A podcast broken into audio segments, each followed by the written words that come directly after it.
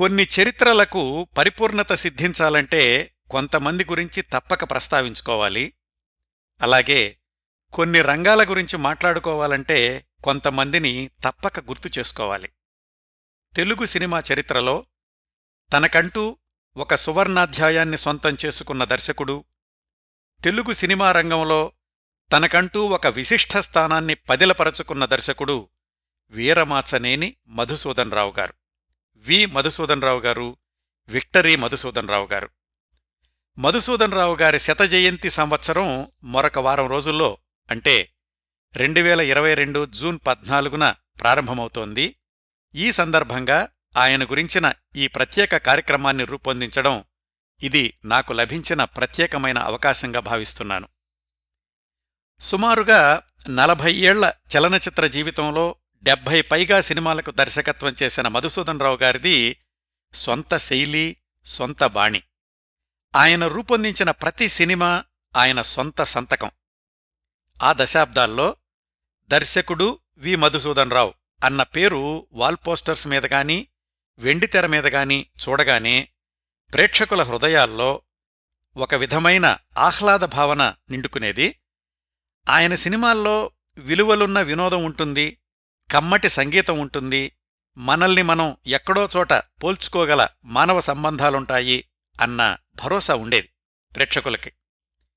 అన్నపూర్ణ ఆరాధన అంతస్తులు ఆస్తిపరులు ఆత్మబలం రక్త సంబంధం గుడిగంటలు ఆత్మీయులు మంచివాడు బంగారు కానుక ఇలాంటి కుటుంబ బాంధవ్యాలను ప్రతిబింబించే సాంఘిక చిత్రాలు కాని కళ్యాణ మండపం అంగడి బొమ్మ ఆత్మకథ లాంటి ప్రయోగాత్మక చిత్రాలు కాని సతీ తులసి వీరాభిమన్యు భక్త తుకారాం చక్రధారి ఇలాంటి భక్తిరస ప్రధానమైన చిత్రాలు కాని మనుషులు మారాలి పదండి ముందుకు ప్రజానాయకుడు జగన్నాథ రథచక్రాలు ఇలాంటి సందేశాత్మక చిత్రాలు కాని వీటిల్లో ప్రతిదీ వి. మధుసూదన్ రావు గారి దర్శకత్వ ప్రతిభకు నిలువుటద్దమే.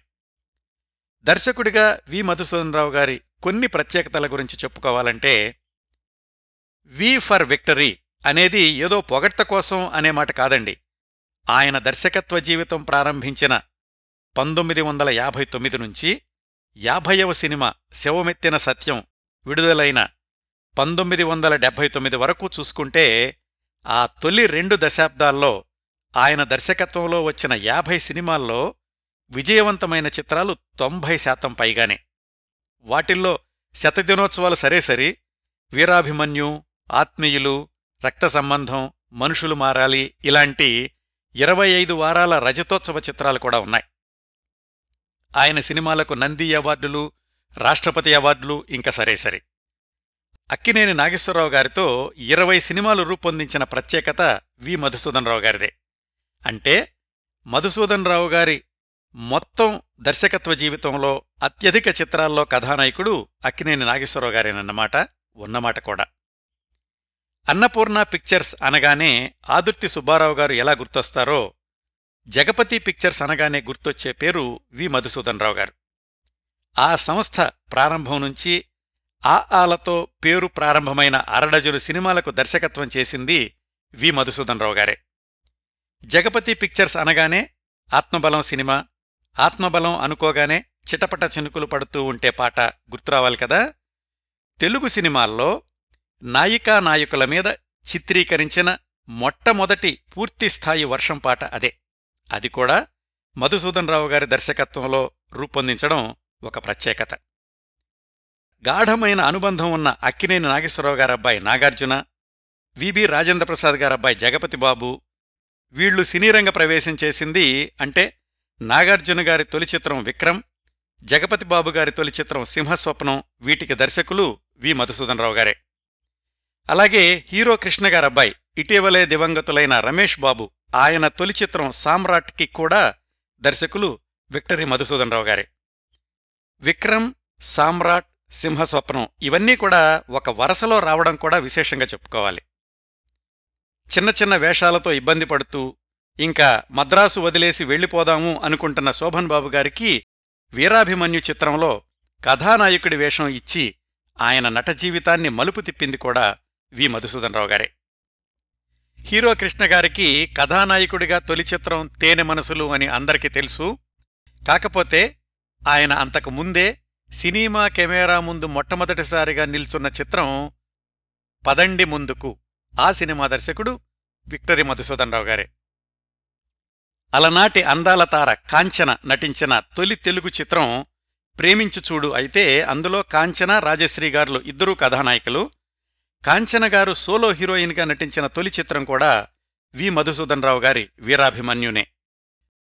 వెండితెర మీద అక్కినేని వాణిశ్రీ జంట ఎంత విజయవంతమైందో మీ అందరికీ తెలిసిన విషయమే. అక్కినేని గారు వాణిశ్రీ గారు మొట్టమొదటిసారిగా హీరో హీరోయిన్లుగా నటించిన చిత్రం ఆత్మీయులు.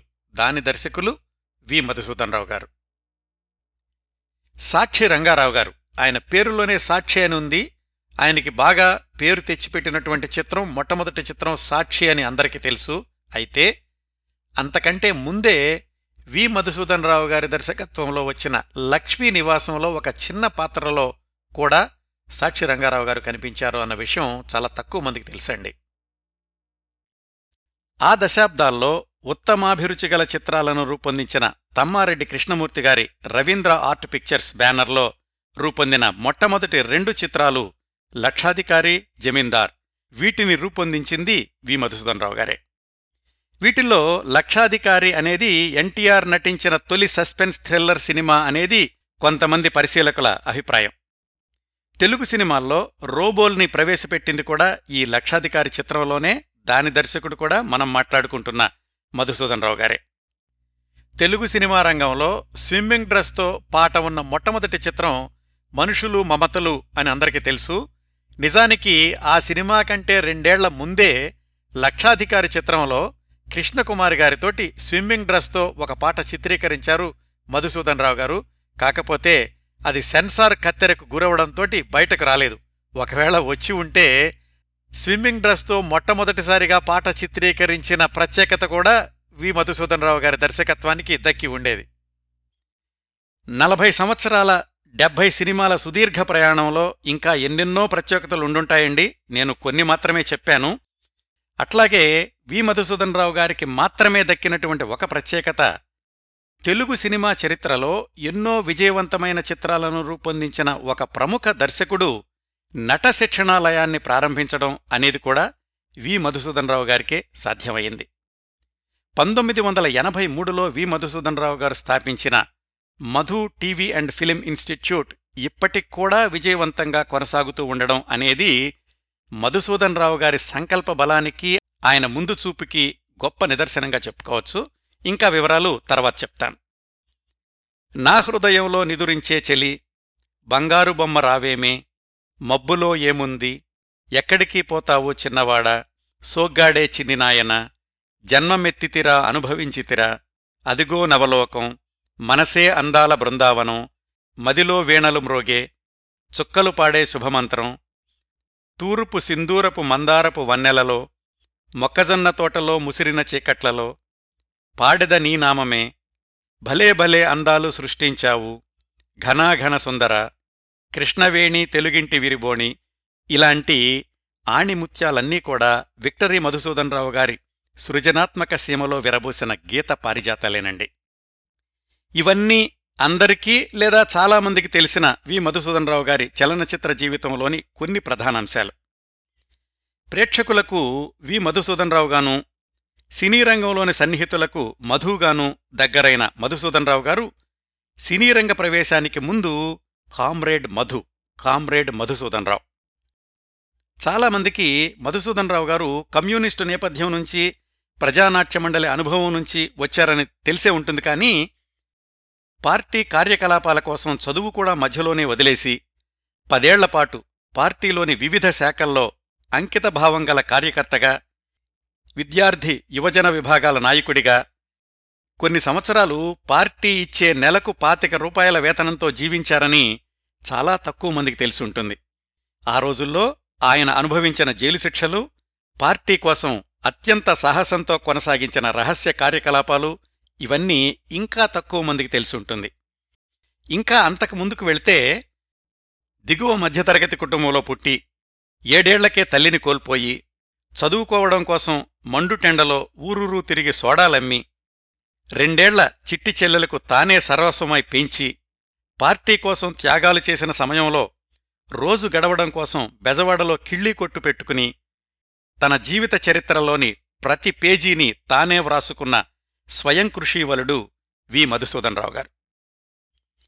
ఆయన సినీ జీవితం అత్యధిక శాతం విక్టరీలమయమైతే సినిమాల్లోకి రాకముందు జీవితం కష్టాల సంక్షోభాల సంక్లిష్ట సందర్భాల సమ్మిళితం. ఆయన తన ముప్పై ఆరు సంవత్సరాల వయసులో సినీ దర్శకుడైతే ఆ ముప్పై ఆరు సంవత్సరాల్లో సుమారుగా పది సంవత్సరాలు కాకలు తీరిన కమ్యూనిస్టు కార్యకర్త ప్రజానాట్యమండలి కళాకారుడు వీటన్నింటికీ మించిన మానవతావాది. ఆ పైన మరొక పదేళ్ళపాటు సినీ రంగంలో నిలదొక్కుకోవడానికి ఢక్కా మొక్కీలు తిన్న సహాయ నటుడు సహాయ దర్శకుడు అన్ని. తొలి సినిమాకు దర్శకత్వం చేసే వరకు సాగిన వి. మధుసూదనరావు గారి జీవిత ప్రయాణం అత్యంత స్ఫూర్తిదాయకంగా ఉంటుందండి.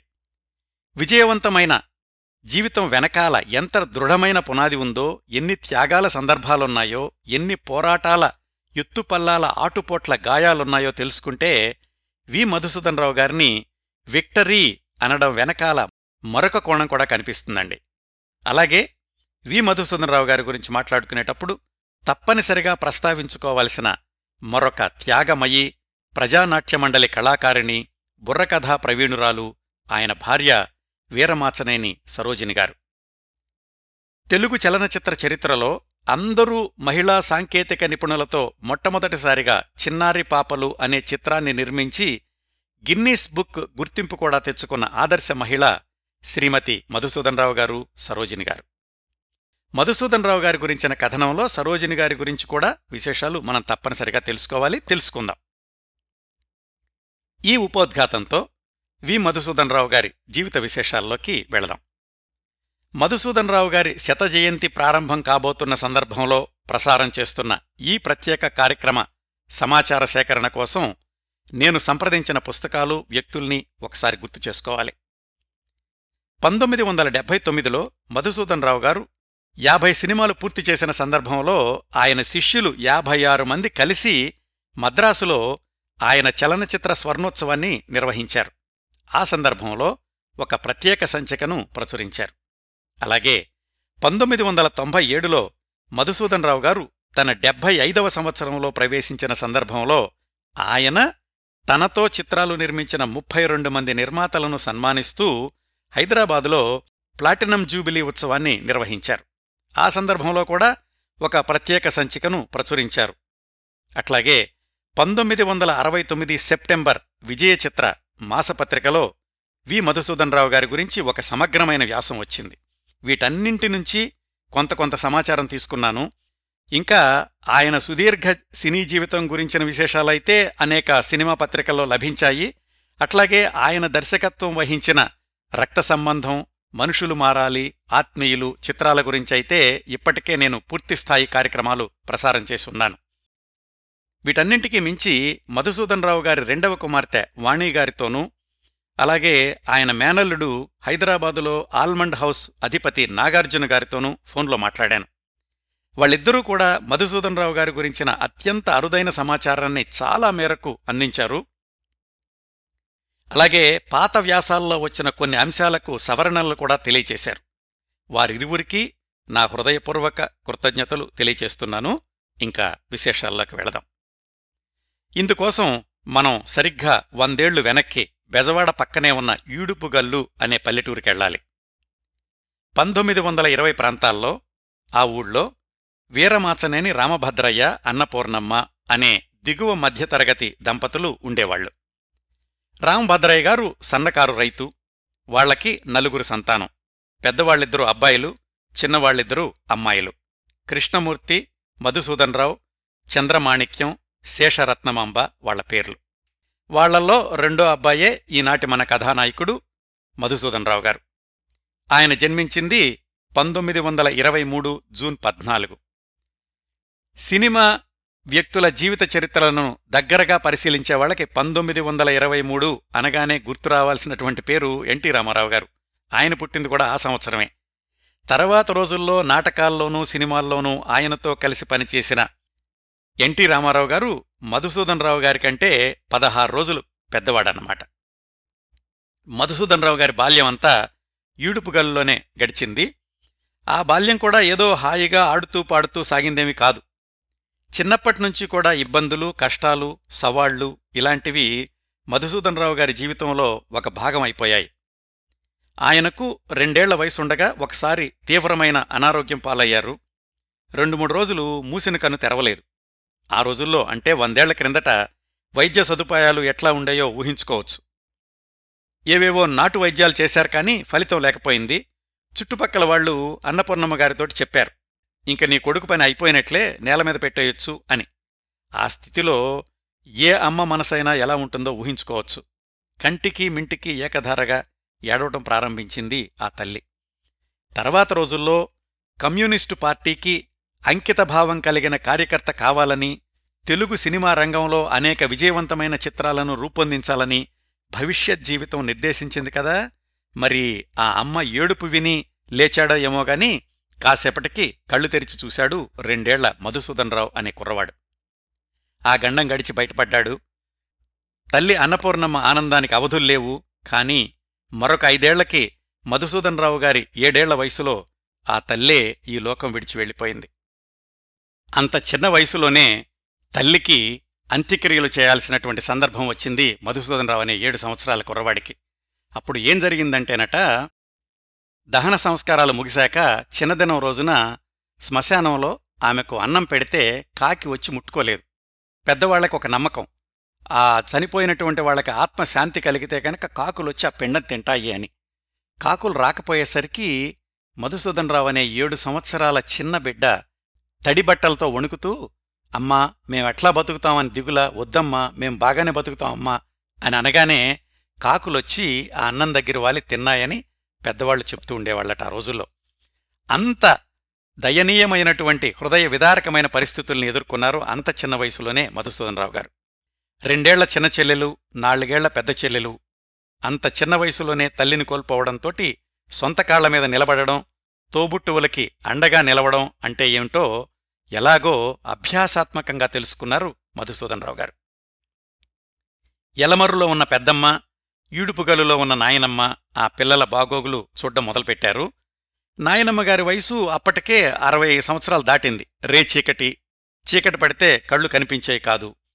చెల్లెళ్ళకు స్నానాలు చేయించి తలదువ్వి జడలు వేయడం ఇదంతా కూడా మధుసూదనరావు అనే ఏడెనిమిది సంవత్సరాల కుర్రవాడి వంతయ్యింది కాస్త పెద్దయ్యాక సైకిల్ మీద వాళ్ళని స్కూలుకి తీసుకెళ్ళడం కూడా అన్నగా మధుసూదనరావు అనే కుర్రవాడి బాధ్యతే అయ్యింది రక్త సంబంధం చిత్రంలో అన్నా చెల్లెళ్ళ అనుబంధాన్ని అంత మనసుకి హత్తుకునేలాగా చిత్రీకరించడానికి చిన్నప్పటి ఈ స్వానుభవాలే కారణం అని మధుసూదనరావు గారు తర్వాత ఇంటర్వ్యూలో చెప్పుకున్నారు. ఒకసారి వాళ్ళ నాయనమ్మ గారెలు వండి పెడుతుంటే సహాయం చేయడానికని పక్కనే ఉన్నాడు మధుసూదనరావు పొరపాటున మరిగిన నూనె చింది కాలి మీద పడి గాయమైంది. అంత చిన్న వయసులో లేత చర్మం మీద మిగిలినటువంటి మచ్చ జీవితాంతం అలాగే ఉందట. తర్వాత రోజుల్లో దాన్ని చూసినప్పుడల్లా ఆయన బాల్యాన్ని గుర్తు చేసుకుంటూ ఉండేవాళ్ళు ఉన్న ఊళ్ళోనే ప్రాథమిక విద్యాభ్యాసం జరుగుతున్న రోజుల్లోనే జరిగిన ఇంకొక సంఘటన అప్పటికీ సహాయ నిరాకరణోద్యమం విదేశీ వస్తు బహిష్కరణ ఇలాంటివన్నీ కూడా ముమ్మరంగా సాగుతున్నాయి. ఆ స్వాతంత్ర్య పోరాటంలో చురుగ్గా పాల్గొంటున్న కమ్యూనిస్టు నాయకుడు శంకర సత్యనారాయణ గారు ఈ మధుసూదన్ రావు అనే ఏడెనిమిదేళ్ళ కుర్రాడికి గోచీ పెట్టి భుజం మీద కావడి కర్రలాంటిది పెట్టి ఒక బాధ్యత అప్పగించారు. ఏంటది? కొల్లాయి కట్టితేనేమి అంటూ గాంధీగారిని స్తుతిస్తూ ఇంటింటికి వెళ్ళి విదేశీ వస్త్రాలు సేకరించడం వాటన్నింటినీ ఊరి మధ్యకు తీసుకొచ్చి కాల్చేయడం. అదుగో ఊహ తెలిసి తెలియని ఆ వయసు నుంచే మధుసూదనరావు గారిలో దేశభక్తి భావాలు మొగ్గతొడగడం మొదలయింది ప్రాథమిక విద్యాభ్యాసం అయ్యింది ఉన్న ఊళ్ళోనే ఇంక నేను హైస్కూలుకి పంపించలేనబ్బాయ్ చదువు మానేసేసి నాతో పాటు పొలానికిరా అన్నాడు తండ్రి. అంత చిన్న వయసులోనే పట్టుదల కష్టపడే మనస్తత్వం ఎలా ఏర్పడిందో కాని తన భవిష్యత్తుని తనే రూపుదిద్దుకోవడానికి నడుం బిగించాడు మధుసూదనరావు అనే పదేళ్ళ కుర్రాడు. ఊళ్ళోని కూలివాళ్ళతో కలిసి వేరుశెనగ కోతకెళ్ళాడు సంక్రాంతి రోజుల్లో కుప్పనూర్పీళ్ళు చేసిన పొలాల్లో పరిగె ఏరుకునేవాడు. ఆ వరికంకుల్ని కిరాణా దుకాణానికి తీసుకెళ్ళి అమ్మగా వచ్చినటువంటి పావలా అర్ధ దాచుకునేవాడు. వ్యాసంకాలమైతే చుట్టుపక్కల ఊళ్ళకి సోడా బండి తీసుకెళ్ళి మండు టెండలో తాను మాడిపోతూ సోడాలమ్మి మిగిలిన డబ్బుల్ని పొదుపు చేసుకునేవాడు. స్వయం కృషికి నూరు శాతం ఉదాహరణ అన్నట్లుగా అలా పోగు చేసుకున్న డబ్బులతో పునాదిపాడులో హైస్కూలు చదువు కొనసాగించాడు మధుసూదనరావు అనే కుర్రవాడు. ఆ ఊళ్ళో అంటే పునాదిపాడులో విద్యార్థులకు సహాయం చేసేవాళ్ళు ఎక్కువగా ఉండేవాళ్ళట బహుశా అందువల్ల ఆయన పునాదిపాడు వెళ్ళుండాలి హైస్కూల్ చదువుకి. ఆయన ఫోర్త్ ఫారం నుంచి ఎస్ఎస్ఎల్సీ దాకా ఆయన బెంచ్ మేటు అనుమోలు వెంకట సుబ్బారావు అని ఆయన. ఆయనే తర్వాత రోజుల్లో ప్రముఖ చిత్ర నిర్మాణ సంస్థ పిఏపిని ప్రారంభించింది. మధుసూదనరావు గారి హైస్కూల్ చదువు పంతొమ్మిది వందల ముప్పై మూడు ముప్పై నాలుగు నుంచి పంతొమ్మిది వందల నలభై వరకు కొనసాగి ఉండాలి. చివరి సంవత్సరాల్లో కొన్నాళ్ళు ఆయన ఆర్థిక ఇబ్బందులు తట్టుకోలేక వారాలు చేసుకుని భోజనం చేయాల్సి వచ్చింది.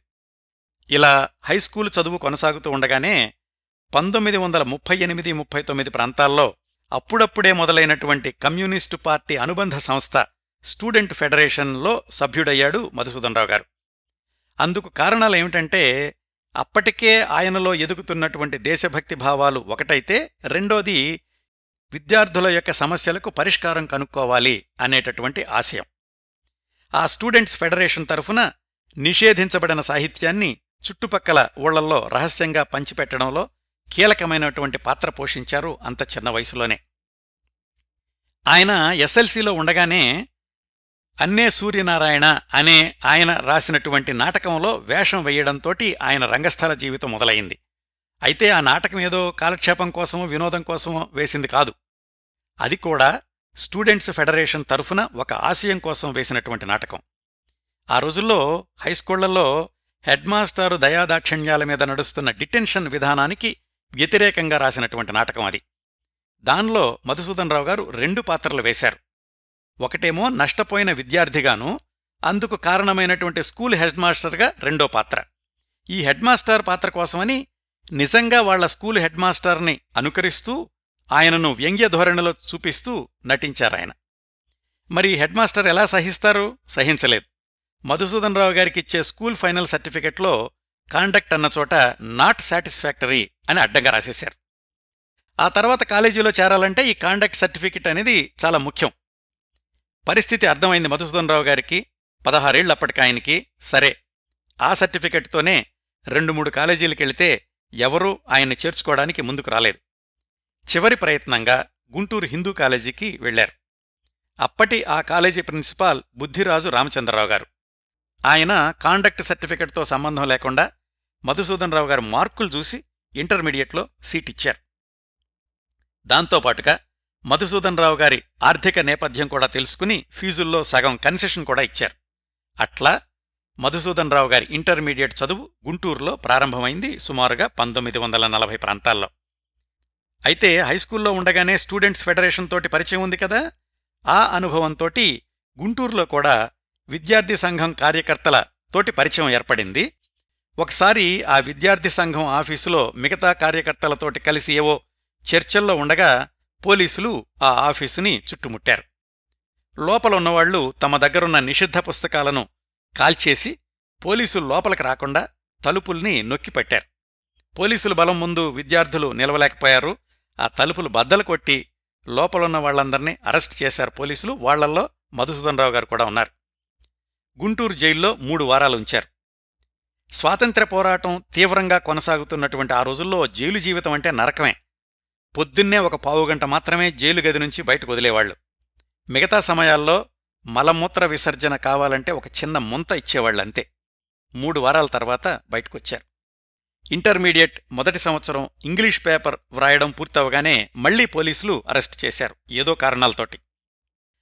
ఈసారి మధుసూదనరావు గారిని బళ్ళారి జైల్లో ఆరు నెలలు ఉంచారు. అక్కడ్నుంచి విడుదలై వచ్చేసరికి ఇంటర్మీడియట్ రెండో సంవత్సరం మొదలైపోయింది. మధుసూదనరావు గారేమో మొదటి సంవత్సరం పరీక్షలే పూర్తిగా రాయలేదు కదా? అయినా కాని ప్రిన్సిపాల్ గారు మధుసూదనరావు గారి క్వార్టర్లీ హాఫ్ ఇయర్లీ మార్కులు చూసి రెండో సంవత్సరానికి ప్రమోట్ చేశారు. అయితే మధుసూదనరావు గారి జీవితం ఇంకో మలుపు తిరిగింది. అప్పటికే స్టూడెంట్స్ ఫెడరేషన్ కార్యక్రమాల్లో పీకల్లోతు వరకు మునిగిపోయి ఉండడం రెండుసార్లు జైలుకి వెళ్ళడం అక్కడ రాజకీయ నాయకులతో పరిచయాలు వాళ్ళ బోధనలు ఇవన్నీ కూడా ఆయన మీద తీవ్రంగా పనిచేశాయి. ఫలితం కాలేజీ చదువుకు స్వస్తి చెప్పి గురజాలలో కమ్యూనిస్టు పార్టీ పూర్తికాలం అంటే హోల్ టైం కార్యకర్తగా పనిచేయడం మొదలుపెట్టారు. మధుసూదన్ రావు గారి దీక్ష కష్టపడే మనస్తత్వం అంకితభావం వీటన్నింటినీ గమనించిన కృష్ణా జిల్లా కమ్యూనిస్టు పార్టీ శాఖ వాళ్ళు తమ దగ్గరకు పిలిపించుకున్నారు. కృష్ణా జిల్లా స్టూడెంట్స్ ఫెడరేషన్ సెక్రటరీగా ఆయన్ను నియమించారు. అప్పట్లో తమ్మారెడ్డి సత్యనారాయణ గారు స్టూడెంట్ ఫెడరేషన్కి ప్రొవిన్షియల్ ఆర్గనైజర్గా ఉండేవాళ్ళు అలా ప్రారంభమైన మధుసూదన్ రావు గారి పూర్తికాలం అంటే ఫుల్ టైం పార్టీ కార్యకలాపాలు ఆ తర్వాత ఏడెనిమిది సంవత్సరాల పాటు నిరాటంకంగా కొనసాగాయి. వాటిల్లో కొన్ని ముఖ్యమైన సంఘటనలు ఏమిటంటే జిల్లా విద్యార్థి సంఘ సమావేశాల కోసమని విరాళాల సేకరణ. అందులో భాగంగా చదలవాడ పిచ్చయ్య గారు బెంగాల్ కరువు ఆధారంగా వ్రాసిన ప్రతిమ అనే నాటకాన్ని ఐదారు చోట్ల ప్రదర్శించడం. పార్టీ కార్యకర్తలు అంటే అన్ని పనులు చేయాలి కదా? మధుసూదన్ రావు గారు కూడా కేవలం నాటకంలో నటించడంతోటే కాకుండా నాటకాల నిర్వహణ కూడా తన బాధ్యతగా తీసుకున్నారు. ఈ ప్రతిమ నాటకంలోనే తర్వాత రోజుల్లో సినీ నటులైన పెరుమాళ్ళు గారు కూడా మధుసూదనరావు గారితో కలిసి నటిస్తూ ఉండేవాళ్ళు ఆ రోజుల నుంచే మధుసూదనరావు గారు బెజవాడలో మొఘల్రాజపురంలో నివసిస్తూ ఉండేవాళ్ళు ఆ కార్యక్రమాల్లో ఉండగానే తర్వాత సినీ దర్శకులైన తాతినేని ప్రకాశరావు గారు నటులు చదలవాడ కుటుంబరావు గారు వీళ్ళంతా కూడా పరిచయం అయ్యారు. అట్లా మధుసూదన్ రావు గారు కమ్యూనిస్టు పార్టీ స్టూడెంట్ ఫెడరేషన్లో అంచెలంచెలుగా ఎదుగుతూ జిల్లా విద్యార్థి సమాఖ్య నుంచి పంతొమ్మిది వందల నలభై ఐదు డిసెంబర్లో ఆంధ్రా స్టూడెంట్ ఫెడరేషన్కి జనరల్ సెక్రటరీగా ఎన్నికయ్యారు. స్టూడెంట్స్ అందర్నీ ఒకే బాట మీద నడిపించాలి అనేది మధుసూదన్ రావు గారి ఆశయాల్లో ప్రధానమైందిగా ఉండేది. ఆ క్రమంలో తరువాతి దశ Madhusudan Rao garu all India student ఫెడరేషన్కి joint సెక్రటరీగా ఎన్నికవడం. ఇంకా ఆ రోజుల్లో ఆయనకు మరొక ఆలోచన లేదు. పార్టీ పార్టీ పార్టీ అంతే. ఆయన ఇచ్చేటటువంటి ఆవేశపూరితమైన ఉపన్యాసాలు వింటుంటే విద్యార్థులకు రక్తం మరుగుతూ ఉండేదంట. పంతొమ్మిది వందల నలభై ఆరో సంవత్సరం వచ్చింది. పంతొమ్మిది వందల నలభై ఆరు మార్చ్ పదమూడు. మధుసూదన్ రావు గారి జీవితంలో ముఖ్యమైన మలుపు కమ్యూనిస్టు పార్టీ సాంస్కృతిక దళంలో పనిచేస్తున్న అట్లూరి సరోజిని గారితో వివాహం. దీనికి ఒక చిన్న నేపథ్యం ఉంది అని మధుసూదన్ రావు గారి మేనలుడు నాగార్జున గారు చెప్పారు సరోజిని గారి నాన్నగారి పేరు అట్లూరి సుబ్రహ్మణ్యం గారు. ఆయన స్కూల్ మాస్టారు. వాళ్ళది గన్నవరం తాలూకాలోని ఆత్కూరు అనే ఊరు. సుబ్రహ్మణ్యం గారి తమ్ముడు అంటే సరోజిని గారి బాబాయి అట్లూరి శ్రీమన్నారాయణ గారు ప్రముఖ కమ్యూనిస్టు నాయకుడు. మధుసూదన్ రావు గారు ఆయనతో కలిసి పనిచేస్తూ ఉండేవాళ్ళు ఒకసారి అట్లూరి శ్రీమన్నారాయణ గారు పాల్గొన్నటువంటి సభలో మధుసూదన్ రావు గారు ఉపన్యసించడాన్ని సరోజిని గారు చూశారు. మొదటి చూపులోనే మధుసూదనరావు గారిని వివాహం చేసుకోవాలి అనుకున్నారట. అయితే చదువు మధ్యలో మానేసి పార్టీలో పనిచేసే కుర్రాడికి పిల్లనివ్వడానికి తండ్రి ఒప్పుకుంటారని సరోజిని గారికి నమ్మకం కలగలేదు. అలాగని తండ్రిని ఒప్పించే ప్రయత్నాలు కూడా ఆమె మానలేదు. ఆ క్రమంలో సరోజిని గారే గోడ మీద బొగ్గుతోటి ఆకాశరామన్న రాసినట్లుగా ఓయ్ సుబ్రహ్మణ్యం మీ అమ్మాయిని మధుసూదనరావుకిచ్చి పెళ్ళి చేయి లేకపోతే నీ మర్యాద దక్కదు అని కూడా రాశారంట. మొత్తానికి కూతురు పట్టుదల కమ్యూనిస్టు నాయకుడైన తమ్ముడు నచ్చచెప్పడం వల్లనేమో గాని సుబ్రహ్మణ్యం గారు సరోజిని గారిని మధుసూదనరావు గారికిచ్చి వివాహం చేయడానికి నిశ్చయించుకున్నారు. మధుసూదనరావు గారికి అప్పుడు ఇరవై రెండు సంవత్సరాల వయసు. పెళ్ళి రోజు ఆత్కూరులో అట్లూరి సుబ్రహ్మణ్యం గారింటి ముందు తోరణాలు ఎలాంటివంటే అరుణ పతాకాలు. వాకిట్లో వేసిన ముగ్గుల్లో కూడా కమ్యూనిస్టు నినాదాలే. బ్రిటిష్ సామ్రాజ్యవాదం నశించాలి విప్లవం వర్ధిల్లాలి ఇలాగా. దండల పెళ్ళి జరుగుతోంది అని తెలిసి చుట్టుపక్కల కమ్యూనిస్టు కార్యకర్తలు చాలామంది తరలివచ్చారు. పొద్దున్నే పదింటికి మద్దుకూరి చంద్రశేఖరరావు గారి ఆధ్వర్యంలో మధుసూదన్ రావు గారు సరోజిని గారు దండలు మార్చుకుని దంపతులయ్యారు.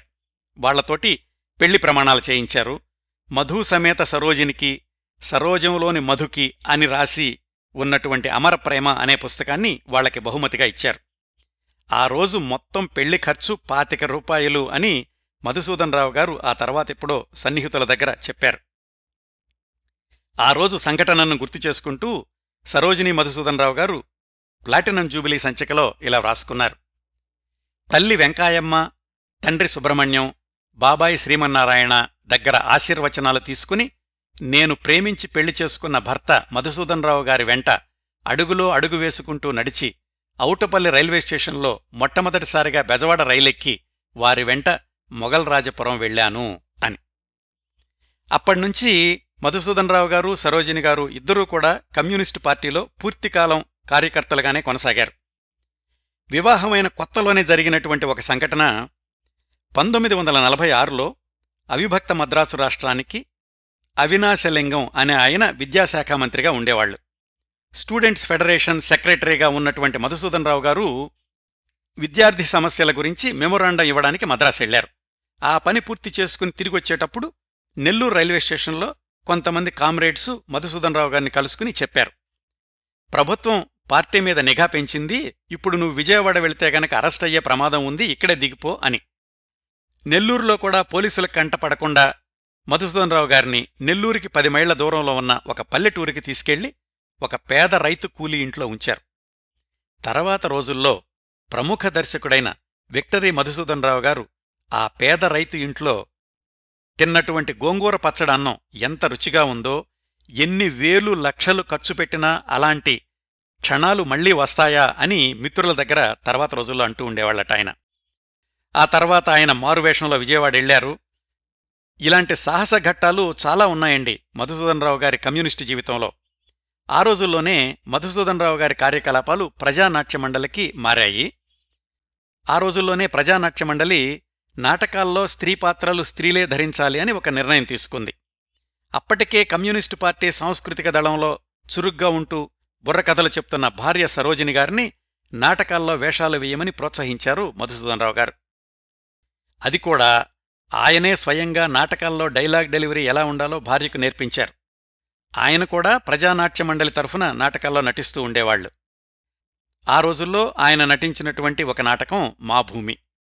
విజయవాడలో ఆంధ్ర నాటక కళాపరిషత్ పోటీలు జరిగినప్పుడు మధుసూదనరావు గారి బృందం మా భూమి నాటకాన్ని ప్రదర్శిస్తే మరొక బృందం వచ్చి చేసిన పాపం అనే నాటకాన్ని ప్రదర్శించింది. ఆ చేసిన పాపం అనే నాటకంలో నటించినటువంటి అద్భుతమైన పర్సనాలిటీ ఉన్న నటుడు మధుసూదనరావు గారికి పరిచయం అయ్యాడు. భవిష్యత్తులో ఆ నటుడు తెలుగు సినిమాల్లో ఎదురులేని హీరో అవుతాడని ఆయనతో తాను సినిమాలు రూపొందిస్తానని మధుసూదన్రావు గారు అప్పుడు అనుకునే అవకాశం అస్సల్లేదు ఆ నటుడే ఎన్టీ రామారావు గారు అలాగా మధుసూదన్రావు గారికి ఎన్టీఆర్ గారికి నాటకాల రోజుల నుంచే పరిచయం ఏర్పడింది.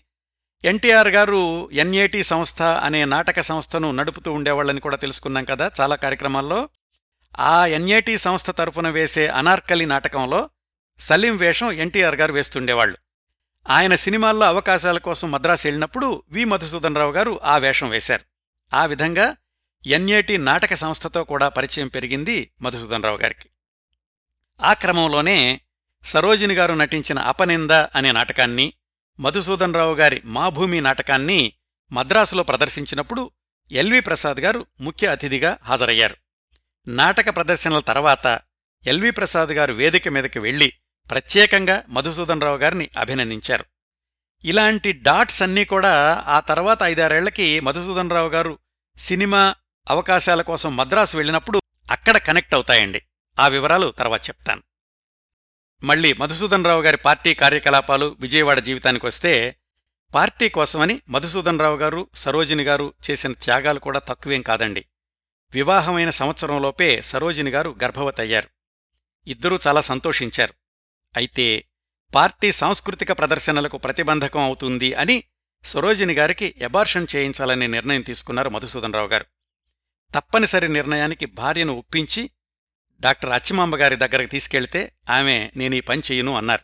మరొక డాక్టర్ తోటి ఎబార్షన్ చేయించారు. చాలా కఠినమైన నిర్ణయం. అయితే ఈ సంఘటన వెనకాల వాళ్ళిద్దరి యొక్క అంకిత భావాన్ని మనం ప్రత్యేకంగా గమనించాలండి. ఇంకా ఆ రోజుల్లో పార్టీలో పూర్తికాలం పనిచేసే కార్యకర్తలకి నెలకి ఇరవై ఐదు రూపాయలు ఎలవెన్స్ ఇచ్చేవాళ్ళు దాంట్లోనే వాళ్ళు సర్దుకోవాలి. పైగా అప్పటికి మధుసూదన్ రావు గారి చెల్లెలి చదువు బాధ్యత కూడా ఆయన మీదే ఉంది. తప్పనిసరి పరిస్థితుల్లో చిన్న వ్యాపారం ఏదైనా ప్రారంభిద్దాము అనుకుని తర్వాత రోజుల్లో నవయుగ అధినేత అయినటువంటి కాటగడ్డ శ్రీనివాసరావు గారి సోదరుడు రఘురామయ్య గారి దగ్గర పదిహేను వందల రూపాయలు అప్పు చేసి చిన్న కిళ్ళీ కొట్టు ప్రారంభించారు మధుసూదన్ రావు గారు. అది కూడా ఎక్కువ రోజులు నడవలేదు. అదే రోజుల్లో ఏం జరిగిందంటే కమ్యూనిస్టు పార్టీ పూర్తికాలం పనిచేసే కార్యకర్తల్ని కొంతమందిని తొలగిస్తూ వాళ్ళ ఉపాధి కోసమని మధుసూదన్ రావు గారు నడుపుతున్నటువంటి కిళ్ళీ కొట్టు కావాలి అని అడిగి వాళ్ళు ఖరీదు చేశారు. ఆ కిళ్ళీ కొట్టే తర్వాత రోజుల్లో విజయవాడలో ప్రసిద్ధి చెందినటువంటి రవీంద్ర కూల్ డ్రింక్ షాప్ అని మధుసూదన్ రావు గారి ప్లాటినం జూబిలీ సంచికలో వ్రాశారు. మళ్ళీ ఆయన వ్యక్తిగత జీవితానికి వస్తే భార్య సరోజిని రెండోసారి గర్భవతయ్యారు. ఈసారి డాక్టర్ అచ్చమాంబ గారు ధైర్యం చెప్పారు. నాటకాల బదులుగా బుర్రకథలు చెప్పొచ్చు మళ్ళీ అబార్షన్ లాంటి ఆలోచనలు పెట్టుకోకండి అని. ఆమె సలహా మేరకు కేవలం బుర్రకథల్లో మాత్రమే కొనసాగారు సరోజిని గారు. ఆమెకు ఏడు నెలల గర్భిణీగా ఉండగా ముస్తాబాదులో కథ చెప్పేటప్పుడు మధ్యలో కడుపు నొప్పి అనిపించిందట. అయినా కాని వేలాది మంది ప్రేక్షకుల్ని నిరాశపరచకూడదు అని పళ్ళ బిగువున బుర్రకథ పూర్తి చేశారు. ఆ తర్వాత ఎడ్లబండిలో ముస్తాబాదు నుంచి విజయవాడ వచ్చారు డాక్టర్ గారు ఇంక కదలొద్దు అని నచ్చచెప్పారు ఆ తర్వాత రెండు నెలలకు ఆడపిల్లకు జన్మనిచ్చారు సరోజిని గారు. ఆమె మధుసూదన్ రావు గారు సరోజిని గారుల పెద్ద కుమార్తె వీణగారు మధుసూదన్ రావు గారి జీవితం ఇంత తీరిక లేకుండా సాగుతున్నటువంటి రోజుల్లోనే పంతొమ్మిది వందల నలభై ఎనిమిది ప్రాంతాల్లో మరొక మలుపు. ఆయన పార్టీకి రాజీనామా చేయడం. అదెలా జరిగిందంటే అప్పటికీ కమ్యూనిస్టు పార్టీ జనరల్ సెక్రటరీగా ఉన్న పీసీ జోషి అంటే మధుసూదన్ రావు గారికి విపరీతమైన అభిమానం. సరోజిని గారి మాటల్లోనే చెప్పాలంటే పీసీ జోషి వాళ్ళకి పూజ్యనీయుడు అత్యంత ప్రీతిపాత్రుడు. ఆ జోషి గారిని పార్టీ నుంచి బహిష్కరించినప్పుడు మధుసూదన్ రావు గారు తీవ్రంగా బాధపడ్డారు. భార్యాభర్తలిద్దరూ చర్చించుకుని మధుసూదన్ రావు గారు పార్టీకి రాజీనామా చేశారు. ఎంతమంది నచ్చ చెప్పినా వినలేదు. దాని ప్రభావం ఆయన వ్యక్తిగత జీవితం మీద కూడా ఎలా పడిందంటే ఆయన చిన్నప్పట్నుంచి ప్రేమగా పెంచి పెద్ద చేసిన చిన్న చెల్లెలు మధుసూదన్ రావు గారి మిత్రుడైన కమ్యూనిస్టు కార్యకర్త రాఘవయ్య గారిని వివాహం చేసుకున్నప్పుడు ఆ పెళ్ళికి మధుసూదన్ రావు గారిని పిలవలేదు. ఎందుకంటే పార్టీ వదిలి వెళ్ళిన కార్యకర్తల్ని పిలవకూడదు అని పార్టీ క్రమశిక్షణా నియమాల్లో ఒకటట. దాదాపు పదేళ్ళ అనుబంధం ఉన్న పార్టీని వదలడం ఒక బాధ అయితే ఇంకొక వైపు కన్నతల్లిలాగా పెంచిన చెల్లెలి వివాహానికి హాజరు కాలేకపోవడం మరొక బాధ. ఇంకా ఎలాగూ పార్టీకి దూరమయ్యారు కాబట్టి మళ్ళీ తన భవిష్యత్తుని తనే నిర్మించుకోవాలి. ఇలాగా తన భవిష్యత్తుని తనే నిర్మించుకోవడం అనేది ఇంతవరకు జరిగింది ఇక ముందు కూడా జరగాల్సిందదే ఆ క్షణంలో మధుసూదనరావు గారు తీసుకున్న మరొక నిర్ణయం ఆయన జీవితంలో ఇంకొక మలుపు. మద్రాసు వైఎంసీఏలో ఫిజికల్ ఇన్స్ట్రక్టర్ అంటే డ్రిల్ మాస్టర్ ట్రైనింగ్కి దరఖాస్తు చేసుకుని సీటు సంపాదించుకున్నారు. అప్పటికీ ఆయన వయసు ఇరవై ఏడు సంవత్సరాలు ఓ పాపకు తండ్రి. పదేళ్ళపాటు కమిటెడ్ కమ్యూనిస్టుగా ఉద్యమాల అనుభవం. సంవత్సరం పాటు ట్రైనింగ్ పూర్తి చేసుకుని విజయవాడ చేరుకోగానే మళ్ళీ పోలీసుల వేధింపు. పేరుకి ఈయన పార్టీకి రాజీనామా ఇచ్చాడు గాని ఇంకా పార్టీ కార్యకలాపాల్లోనే ఉంటున్నాడు అనే అనుమానంతోటి పోలీసులు అరెస్టు చేసి రెండు వారాలు బెజవాడ సబ్జైలులో ఉంచారు. చివరికి ఆధారాలేమీ దొరక్క విడుదల చేశారనుకోండి ఇది ఒకవైపైతే అజ్ఞాతంలో ఉన్న కమ్యూనిస్టులు మధుసూదన్ రావు గారు తమ గురించి పోలీసులకు చెబుతాడేమో అని వాళ్ళకు అనుమానం అటువైపు నుంచి ఇటువైపు నుంచి అందరూ అనవసరంగా అనుమానించడం ఈ ఒత్తిళ్ళు భరించలేక మద్రాసెళ్ళి రామకృష్ణ మిషన్ హైస్కూల్లో డ్రిల్ మాస్టర్గా కొత్త జీవితానికి పునాది వేసుకున్నారు. ఆ రోజుల్లో ఎల్వి ప్రసాద్ గారి అబ్బాయిలు ఆనంద్ రమేష్ వాళ్ళు మధుసూదన్ రావు గారి యొక్క స్టూడెంట్స్. స్కూలు వాళ్ళిచ్చే జీతాలు సరిపోక ఆ మద్రాసులో ఉన్నటువంటి ధనవంతుల పిల్లలకు ట్యూషన్ చెప్తూ ఉండేవాళ్ళు కుటుంబం విజయవాడలోనే ఉంది. ఒక్కళ్ళే మద్రాసులో ఉండి కష్టాలు పడడం ఎందుకని మళ్ళీ బెజవాడ వచ్చేశారు. బెజవాడ మున్సిపల్ హైస్కూల్లో డ్రిల్ మాస్టర్గా చేరారు. మొగల్రాజపురం ఇంట్లో ఉంటూనే అక్కడ పిల్లలకి ట్యూషన్లు కూడా చెప్తూ ఉండేవాళ్ళు ఆ సమయంలోనే పంతొమ్మిది వందల యాభై ఒకటిలో వాళ్ళకు రెండవ పాప జన్మించింది. ఆమెకు వాణి అని పేరు పెట్టుకున్నారు. వారితోటే నేను మొన్న ఫోన్లో మాట్లాడాను. చిత్ర విచిత్రమైన మలుపులు తిరుగుతున్నటువంటి మధుసూదనరావు గారి జీవితంలో ఇంకొక మలుపు. మధుసూదనరావు గారి ఒకప్పటి కమ్యూనిస్టు మిత్రుడు తాతినేని ప్రకాశ్రావు గారి దర్శకత్వంలో పల్లెటూరు అనే సినిమా అవుట్డోర్ షూటింగ్ కోసమని యూనిట్ అంతా కూడా బెజవాడ రావడం. పాత పరిచయంతోటి తాతినేని ప్రకాశ్రావు గారిని కలుసుకున్నారు మధుసూదనరావు గారు. ఆయనతో పాటుగా ఎన్టీ రామారావు గారు కూడా మధుసూదనరావు గారికి లోగడ పరిచయం ఉన్న వ్యక్తే కదా. సందర్భానుసారం ఒక నిమిషం లోపు కనిపించేటటువంటి ఒక చిన్న వేషం దొరికింది మధుసూదన్ రావు గారికి ఆ పల్లెటూరు చిత్రంలో. టైటిల్స్లో కూడా మధుసూదన్ రావు అని పేరు కనిపిస్తుంది. ఇంకా ఆ పల్లెటూరు సినిమాలో మధుసూదన్ రావు గారితో కలిసి ప్రజానాట్య మండలిలో ఒకప్పుడు పనిచేసిన పెరుమాళ్ళు చదలవాడ కోడూరు ఇలాంటి వాళ్ళు కూడా నటించారు. కమ్యూనిస్టు పార్టీ నిషేధం ప్రజానాట్య మండలి కార్యకలాపాలకు ఫుల్ స్టాప్ పడడంతోటి ఆ కళాకారులంతా మద్రాసు సినీ పరిశ్రమకు చేరుకున్నారు ఆ సమయంలో. తాతినేని ప్రకాశ్రావు గారు ఇంకా సంగీత దర్శకుడు తాతినేని చలపతిరావు గారు కూడా అలాంటి వాళ్ళే. వాళ్ళందర్నీ గమనించిన మధుసూదనరావు గారు తాను కూడా సినీ రంగానికి వెళ్ళి నటుడిగా అవకాశాల కోసం ప్రయత్నిద్దాము అనుకున్నారు. తాతినేని ప్రకాశ్రావు గారితో చెప్తే మంచి ఆలోచనే మనవాళ్ళంతా ఉన్నారు కదా పర్వాలేదురా అన్నారు.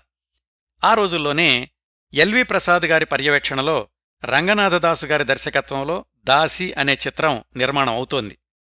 ఎల్వి ప్రసాద్ గారితో కూడా పరిచయం ఉండడం వల్ల ఆయన సిఫారసుతోటి దాసీ చిత్రానికి దర్శకత్వ శాఖలో పనిచేయడానికి అవకాశం దొరికింది మధుసూదనరావు గారికి. నిజానికి ముందుగా ఆయన సినిమాల్లో వేషాలు వేయడానికే మద్రాసు వెళ్ళాలనుకున్నారు అయితే ఎప్పుడో దొరికే వేషాల మీదనే ఆధారపడడం కంటే నెల జీతం వచ్చేటటువంటి దర్శకత్వ శాఖలో పనిచేస్తూ వేషాల కోసం ప్రయత్నించడం మంచిది అనే ఆలోచనకొచ్చారు మధుసూదనరావు గారు. భార్య పిల్లలిద్దరినీ తీసుకుని మద్రాసు ప్రయాణమయ్యారు గమ్యం తెలియని ప్రయాణం. అయితే మనిషిలో పట్టుదలుంది కమ్యూనిస్టు పార్టీ నేర్పిన క్రమశిక్షణుంది కష్టపడే మనస్తత్వం ఉంది. ఏదైనా సరే సాధించి తీరాలి అన్న తపన ఉంది. అదే ఆలోచనతోటి దాసీ చిత్రానికి దర్శకత్వ శాఖలో పనిచేయడం మొదలుపెట్టారు మధుసూదనరావు గారు.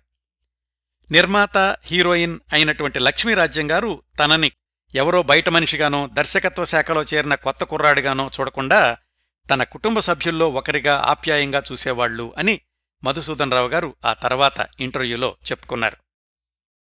ఆ దాసీ చిత్రం నిర్మాణం చివరి దశలో ఉండగానే ప్రకాష్ స్టూడియోకి శాశ్వతమైనటువంటి ఉద్యోగులు కావాలి అని కెఎస్ ప్రకాశ్రావు గారు ప్రయత్నాలు చేస్తున్నారు. వి మధుసూదనరావు గారు తెనాల్లో ఉన్న వాసిరెడ్డి నారాయణరావు గారి దగ్గర రికమెండేషన్ లెటర్ తీసుకుని కెఎస్ ప్రకాశ్రావు గారిని కలుసుకున్నారు. జి వరలక్ష్మి గారు కెఎస్ ప్రకాశ్రావు గారు కలిసి ఆ ప్రకాష్ స్టూడియోని ప్రారంభించారు. జి వరలక్ష్మి గారు ఒప్పుకున్నాక వాళ్ళు అప్పట్లో నిర్మిస్తున్నటువంటి కన్నతల్లి తెలుగు తమిళ ఆ రెండు వర్షన్స్కి కూడా సహాయ దర్శకుడిగా నెలకు వంద రూపాయల జీతానికి ఉద్యోగంలో చేరారు మధుసూదనరావు గారు. అప్పటికే జీవరలక్ష్మి గారికి అభిమాని మధుసూదనరావు గారు అలాగే కెఎస్ ప్రకాశ్రావు గారు కూడా ప్రోగ్రెసివ్ డైరెక్టర్గా అందరికీ తెలుసు. అక్కడ ఆయన చేరినటువంటి ఉద్యోగంలో ఆయన బాధ్యత ఏమిటంటే నటీనటులకు డైలాగు కోచింగ్ ఇవ్వడం. అంతకు ముందే నాటకాల్లో ఆయనకు చక్కటి అనుభవం ఉంది అలాగే భార్య సరోజిని గారికి కూడా ఆయన డైలాగ్ డెలివరీ నేర్పుతూ ఉండేవాళ్ళు ఈ అనుభవంతోటి ఆ కన్నతల్లి సినిమాలో కొత్తగా నటించడానికి వచ్చిన వాళ్ళకి ఆయన డైలాగ్స్ చెప్తూ ఉండేవాళ్ళు ఒక విచిత్రమైనటువంటి సంఘటన ఏం జరిగిందంటే ఆ సినిమాలో రాజమండ్రి బాబీ అనే ఒక హాస్యనటుడు చెవిటి అన్నపూర్ణ అనే ఒక అమ్మాయి హాస్య జంటగా ఉండేవాళ్ళు వాళ్ళు మధుసూదనరావు గారు చెప్పే పద్ధతిలో నోరు తిరక్క డైలాగులు చెప్పలేకపోయారు. పైగా జీవరలక్ష్మి గారి దగ్గరికి వెళ్ళి ఈ అసిస్టెంట్ ఉంటే మేం పనిచేయము అన్నారు. కాని వరలక్ష్మి గారికి మధుసూదనరావు గారి మీద మంచి నమ్మకం ఉంది. ఆమె చాలా ఖచ్చితంగా వాళ్ళకి చెప్పారు మధు ఉన్నది మీకు డైలాగులు చెప్పడానికి మీరు ఆయన చెప్పినట్లు చేసి తీరాల్సిందే లేదంటే వెళ్ళిపోండి అని చెప్పారు. ఆ నమ్మకంతోటి కెఎస్ ప్రకాశ్రావు గారు ఏం చేశారంటే ఆ షూటింగులో కొన్ని కొన్ని సందర్భాల్లో జీవరలక్ష్మి గారు ఉన్నటువంటి సీన్స్ని నువ్వే చిత్రీకరించు అని మధుసూదనరావు గారికి అప్పగించారు. ఎందుకంటే జీవరలక్ష్మి గారుంటేనేమో ఆమె సాంకేతికమైనటువంటి వరువు బాధ్యతలు చూసుకుంటారు. ఇంకా నాటకీయత డైలాగ్సు ఇలాంటివన్నీ మధుసూదనరావు గారు చూసుకుంటారు కాబట్టి ఆయనకు ఆ బాధ్యత అప్పగించారు. అంత నమ్మకం తెచ్చుకున్నారు. కొద్ది రోజుల్లోనే మధుసూదనరావు గారు జీవలక్ష్మి గారి దగ్గర కెఎస్ ప్రకాశ్రావు గారి దగ్గర. అదే రోజుల్లో జరిగినటువంటి ఇంకొక సంఘటన ఏమిటంటే రాయలసీమ కరువు బాధితుల సహాయార్థం ఎన్టీ రామారావు గారు జీవలక్ష్మి గారు గుమ్మడి గారు పేకేటి గారు ఇలాంటి వాళ్ళందరూ కలిసి కరువు రోజులు అలాగే మరొక రెండు నాటకాలు ప్రాక్టీస్ చేసి వివిధ ప్రదేశాల్లో ప్రదర్శనలిచ్చి విరాళాలు సేకరించాలి అనేటటువంటి కార్యక్రమాన్ని చేపట్టారు. ఆ కరువు రోజులు అనేటువంటి నాటకంలో ఒక ప్రధాన పాత్రకు మధుసూదనరావు గారు సరోజిని గారుల పెద్ద పాప వీణను ఎంపిక చేసుకున్నారు. ఆ పాపకప్పుడు నాలుగు సంవత్సరాల వయసు. నాటకం ప్రాక్టీస్ అంతా అయిపోయింది. వాళ్ళు ప్రదర్శనకు బయలుదేరాల్సినటువంటి రోజు వచ్చింది. సరిగ్గా అప్పుడే వాళ్ళ చిన్న పాప వాణికి డీసెంట్రీ మద్రాసు జనరల్ హాస్పిటల్లో ఎమర్జెన్సీ వార్డులో చేర్చారు. అది దాదాపు చావు బతుకుల పోరాటం లాంటిది. అప్పుడేం చేయాలి? భార్యాభర్తలు ఆగిపోవాలా? ఆగిపోతే పెద్ద పాప కూడా ఆగిపోవాలి. పెద్ద పాప ఆగిపోతే ఆ కరువు రోజులు నాటకానికి ఇబ్బంది వస్తుంది. ఎంతోమంది సిద్ధమైనటువంటి కళాకారులు ఈ ఇద్దరి వల్ల కూడా ఆగిపోవడం అనేది మధుసూదనరావు గారికి నచ్చలేదు.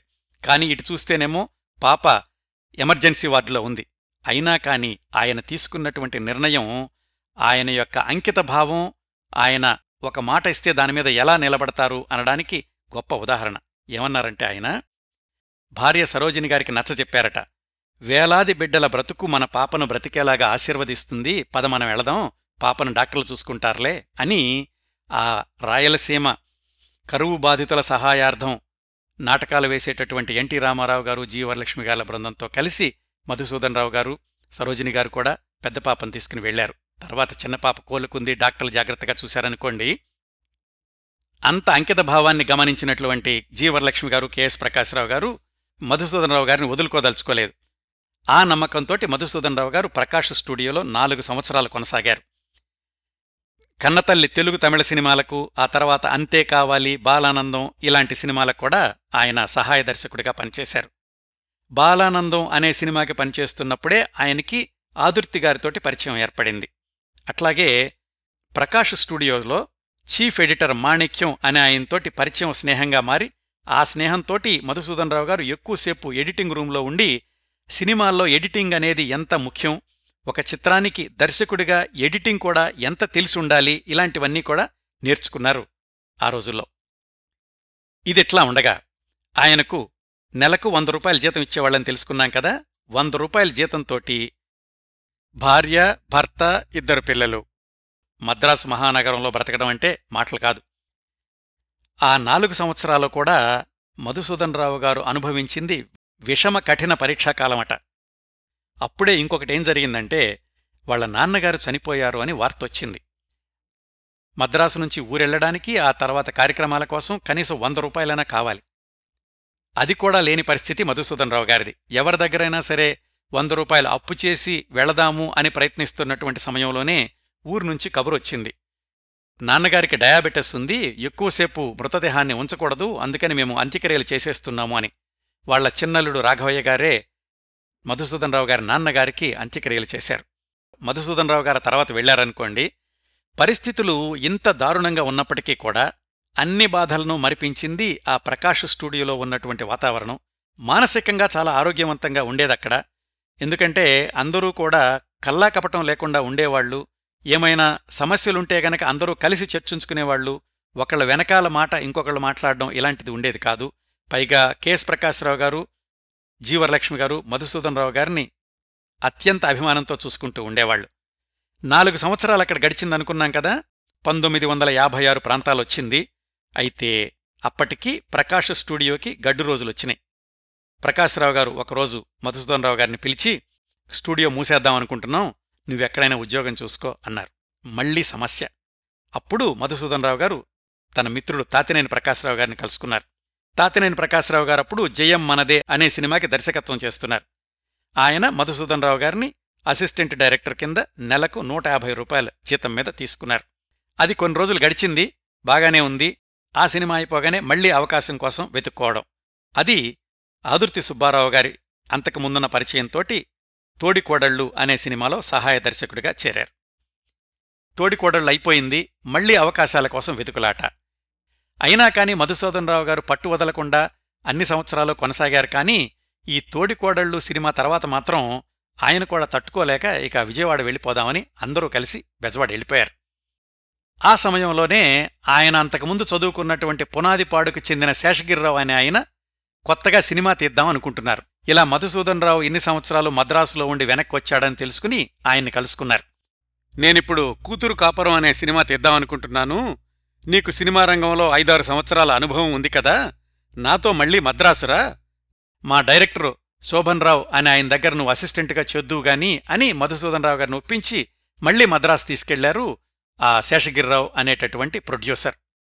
అలాగా మధుసూదన్ రావు గారు మళ్ళీ భార్యాబిడ్డలను తీసుకుని మద్రాసెళ్ళి ఆ కూతురు కాపురం అనే చిత్రానికి సహాయ దర్శకుడిగా పనిచేశారు. ఇవన్నీ జరిగేసరికి పంతొమ్మిది వందల యాభై ఎనిమిదో సంవత్సరం వచ్చింది. అప్పటికి మధుసూదన్ రావు గారి వయసు ముప్పై ఐదు సంవత్సరాలు. అప్పటి వరకు ఆయన జీవితంలో ఇన్ని మలుపులొచ్చాయి కదా ఏ మలుపులో కూడా ఆయన వెనక్కి తిరిగి చూడ్డం కానీ నిరాశపడడం కానీ కనిపించలేదు. ఒకవేళ ఎప్పుడైనా ఒక అడుగు వెనకేసినట్లు ఉన్నా కానీ సమీక్షించుకుని మళ్ళా ముందుకు వెళ్ళడమే చేశారు కానీ అలసి ఆగిపోవడం అనేది ఎప్పుడూ జరగలేదు. పంతొమ్మిది వందల యాభై ఎనిమిది చివరిలో మధుసూదన్ రావు గారి చలనచిత్ర జీవితంలో అసలైన మలుపు మరపురాని మలుపు ముఖ్యమైన మలుపు ఆయనకు సొంతంగా దర్శకత్వం చేసే అవకాశం రావడం. అది కూడా అంత తేలిగ్గా సాధ్యపడలేదండి. అదెట్లా జరిగింది? పక్కా కమ్యూనిస్ట్ అయినటువంటి మధుసూదన్ రావు గారు భక్తిరస ప్రధానమైనటువంటి చిత్రాన్ని మొట్టమొదటిసారిగా తన దర్శకత్వానికి ఎలా ఎంచుకున్నారు ఎలా పూర్తి చేశారు ఆ క్రమంలో ఆయన ఎదుర్కొన్నటువంటి విమర్శలు సమస్యలు ఎలాంటివి ఈ విశేషాలు మధుసూదన్ రావు గారి మిగతా చలనచిత్ర జీవిత విశేషాలు ఇవన్నీ కూడా వచ్చే వారం రెండవ భాగంలో తెలుసుకుందాం. విక్టరీ వి. మధుసూదన్ రావు గారి గురించిన ప్రత్యేక కార్యక్రమం మొదటి భాగాన్ని ఇంతటితో ముగిస్తున్నానండి. ఈ కార్యక్రమాలను ఆదరించి అభిమానిస్తున్న శ్రోతలందరకు హృదయపూర్వకంగా ధన్యవాదాలు తెలియచేస్తున్నాను. వచ్చేవారం విక్టరీ మధుసూదన్ రావు గారి గురించిన ప్రత్యేక కార్యక్రమం రెండవ భాగంతో కలుసుకుందాం. అంతవరకు నవ్వుతూ ఉండండి. మీ నవ్వులు పది మందికి పంచండి. ప్రస్తుతానికి మీ దగ్గర సెలవు తీసుకుంటోంది సదా మీ ఆదరాభిమానాలను కోరుకునే మీ కిరణ్ ప్రభ.